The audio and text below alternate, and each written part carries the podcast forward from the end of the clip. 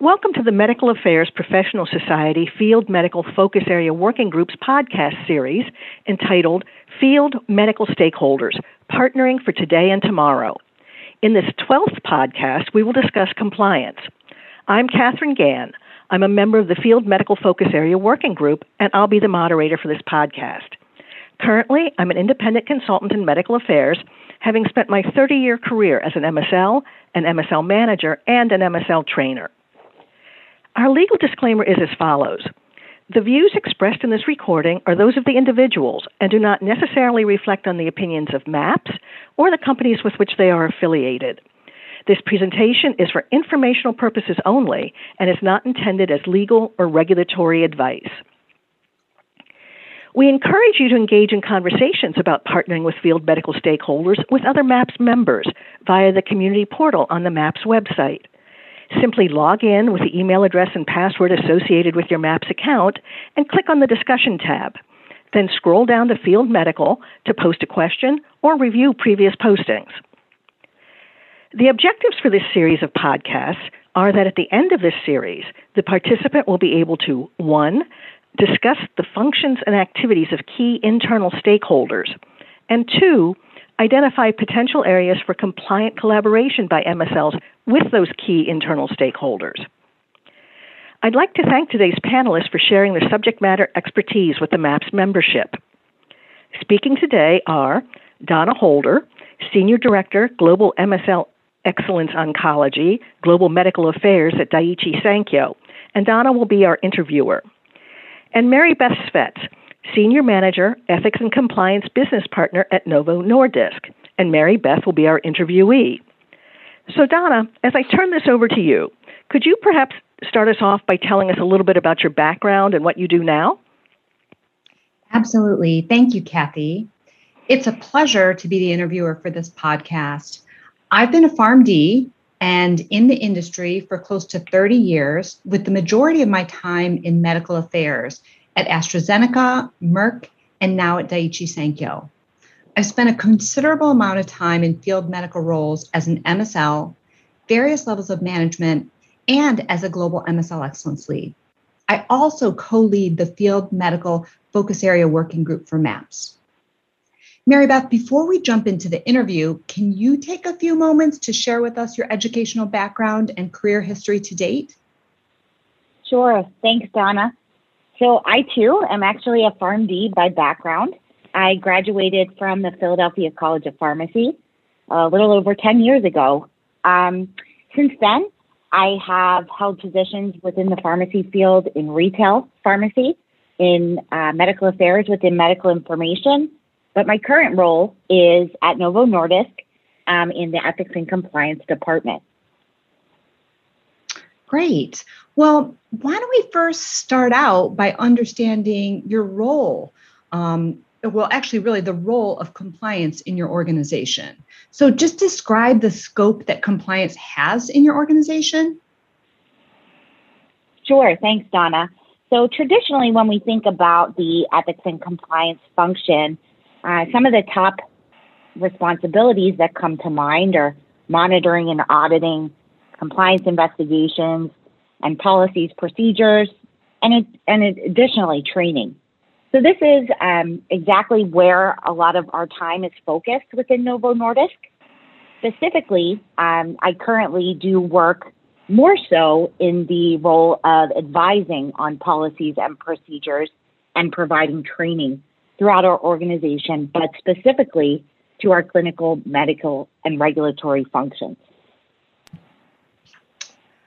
Can you help me understand? Because it's always confusing to me particularly in different organizations, just the lines and the differences between legal and QA and regulatory? Sure. So so this is something and it's a great question, Donna. Each each company may define those lines a little bit differently. But when we think about the role of ethics and compliance, I think it's important to keep in mind a lot of what we're focused on is minimizing execution risk of the company when it comes to operationalizing um, different tactics and strategies within your organization. Thinking about ways that are that that compliance is different than some of the functions you mentioned, um, something that's important to keep in mind is the legal team is is focused a lot on advising on legal risk, whereas a lot of the role within the compliance organization is is how that legal risk can manifest um, when we're executing. Now, before I ask you some specific questions about the MSL interactions and how you work with MSLs, why don't you tell me specifically about your role in compliance? and maybe even like a day to day or kind of a weekly what what types of things that you do what's really neat about my current role is i am actually a side by side business partner with our medical affairs function and what my day to day looks like is a lot of proactive work and if there are new strategies or tactics that our medical affairs team wants to start implementing or start thinking about I work with them side by side to help operationalize those tactics. Okay, great. I'm going to dive into that a little bit further. So, how do you work with your medical affairs organization? And maybe start with just medical affairs and then specifically with your field medical team. Sure. So, when we think about, and, and the way I'll walk through this is let's think about the beginning of the year when we're rolling out new strategy and, and how we're going to actually operationalize that strategy. When the team is thinking about uh, new approaches, I'm making sure that while we think about ways to implement, we do this in accordance to policies and procedures we have in place. Working with the team to, to make sure that where we want to go as an organization is really in line with the policies that we currently um, you know, currently operationalize under. And I think, of course, we can talk about the X's and O's and how things get done. Um, but also, we want to really think about, as an organization, the ethics of the activities that we're performing as well. Don, I hope that answers your question. Feel free to. Yeah, yeah, it does. And I think what might be even more helpful is if we get to some specifics, even examples, and maybe starting sure. with what what are the hot topics um, that you're that come to you, particularly around field medical.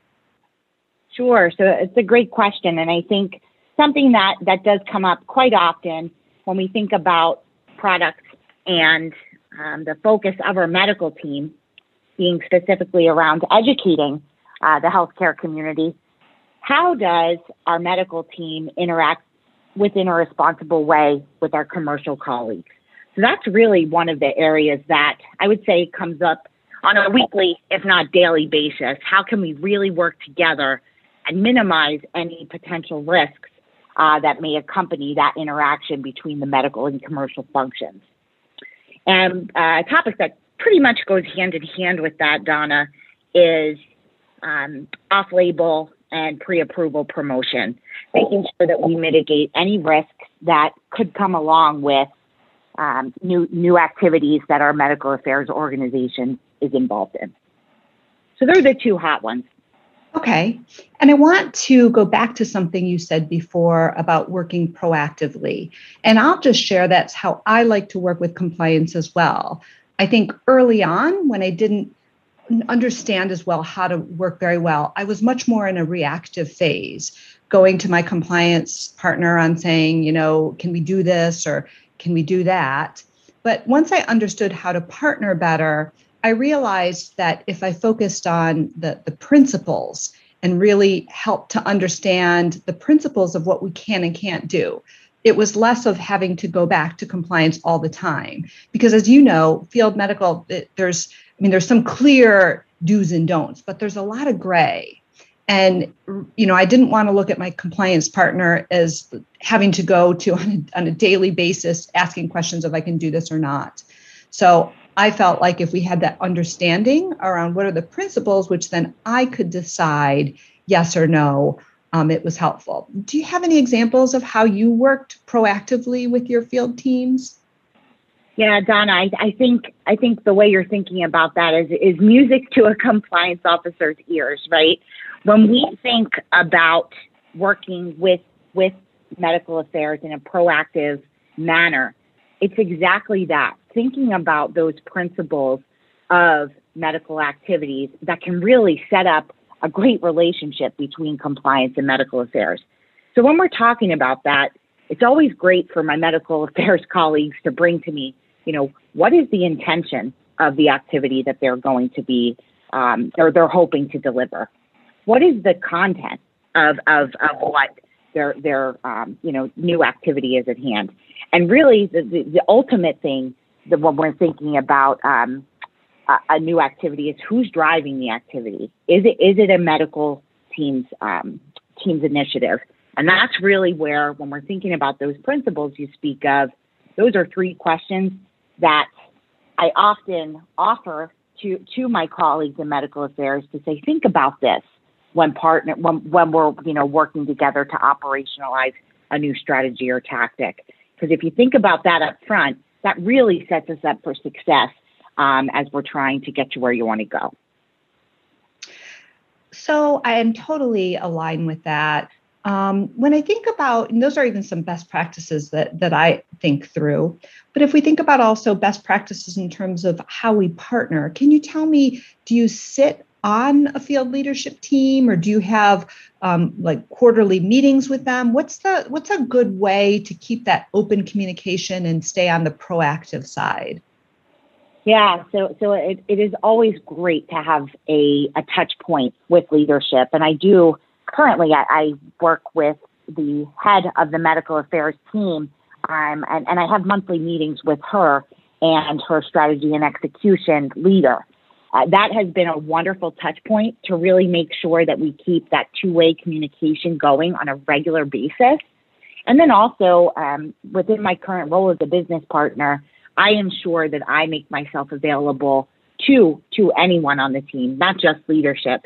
Um, if questions do come up, the the MLs in the field have have my contact information to reach out um, as as needed, and and that's really how I think we can we can partner and, and build that trusting relationship to to really feel comfortable to, to work together and um, you know get proactive with with anything that may come their way. So, how about? So, we've talked a, a little bit um, and we've given examples around some of these best practices, the ways to partner with compliance. Are there any don'ts or area of caution that we might keep in mind when working with compliance? Yeah, so I, I think one of the things, and, and I'll start, that just really came to mind as we were talking, as you were recently talking, was don't be afraid to ask questions. The, the, the role of, of compliance uh, really should, should be seen as a partner. And if you start asking questions, it, it really is my goal um, to make sure that we, you know, we understand where you want to go. So, so don't be afraid to ask questions. I think that's a that's a really important don't. Um, the, the next thing that I would just keep in mind is there are policies and procedures at, at your organization that really do help shape where your organization wants to go.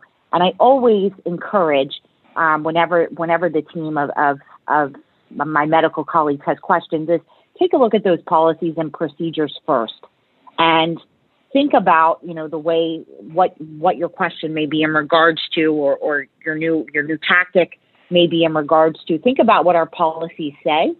And does it does does your question you know fit within the bounds of, of some of those policies and procedures? And if not what do you want to do? And and and how can we potentially you know look at policy and and see if there's ways that we need to to think about reconsidering the way policies are written. So it's it's um it's there's there's some great things to really do on the front end that that can really prepare you for a, a productive conversation with compliance. Great tips. And and i'll tell you that just I, i've had the luxury of being able to partner with compliance over the years. And I've got to the point where I truly view compliance as a partner, much like I have an HR partner, a communications partner. I see compliance in the same way. But in order to make that partnership work well, I do employ a lot of the, the guidance that you've just you, you know you've just shared of really doing my homework before I go to compliance. I think compliance in the past has gotten a bad rap as, you know, the, the one that's going to say no. And I've recognized that compliance is there to guide us And a good compliance partner is there to help us get to what is, you know, really understanding what do you want to do? Let's figure out how to do that compliantly. And in order to do that, as you said, going back to the policies, making sure I understand it and being making sure I'm able to articulate to the compliance partner what I want to do so that we can find solutions together. I think that's, you know, makes a lot of sense. No, that's great. I appreciate that. And I think as I think about closing remarks, that that's definitely the my goal to what we want to hit home today is compliance really can be your partner to help you move forward and um, you know look forward to, to the future of, of helping medical affairs. Well, thank you very much, Mary Beth. You couldn't have said it better. Those would have been my closing comments as well. In that, you know, over the years, I've gotten to the place where I value um, the partnership that I have with compliance, and, and I actually look to them to help me, um, you know, understand the the best paths to move forward, and you know, listen to what I want to do, and, and come up with solutions together. Thanks, Donna. Well, Donna and Mary Beth, thank you so much. Um, I was thinking as you guys were talking that MSLs often think of compliance as being the sheriff who's not going to allow them to do anything. And you're there to stop them, the MSLs from doing their jobs. And we know that isn't true. And I, like Donna, have had the experience of working with very good compliance partners and having very open communication and dialogue and not being afraid to ask questions. And I think that if we can impart one thing to our MSLs as they are listening to this, is if you have a question, ask it. Just don't assume that compliance is going to tell you, no, you can't do that. Sure, compliance is there to minimize the executional risks, as Mary Beth so nicely put it, but they're also there to help you find or help us find a way to work in a compliant manner and to better serve the company, to better serve the patients. And it's just, they are a part, compliance is a partner, is a true partner. At least that's been my experience. Um, and I got over that idea that compliance was there to stand in my way because they really aren't. They're there to help us, to help the MSLs, to help field medical. So I want to thank both of you for that very good conversation. And certainly, I think in line with our learning objectives, our, partic- our participants should now have a better understanding of the role and function of compliance and how they may more proactively and compliantly work with compliance. So, this has been the 12th podcast in our series on the topic of field medical stakeholders partnering for today and tomorrow. If you're a MAPS member, thank you for your support of MAPS. And if you're not yet a MAPS member and would like access to additional resources in this area, please visit the MAPS website to explore joining. That website is medicalaffairs.org forward slash membership. This concludes the podcast.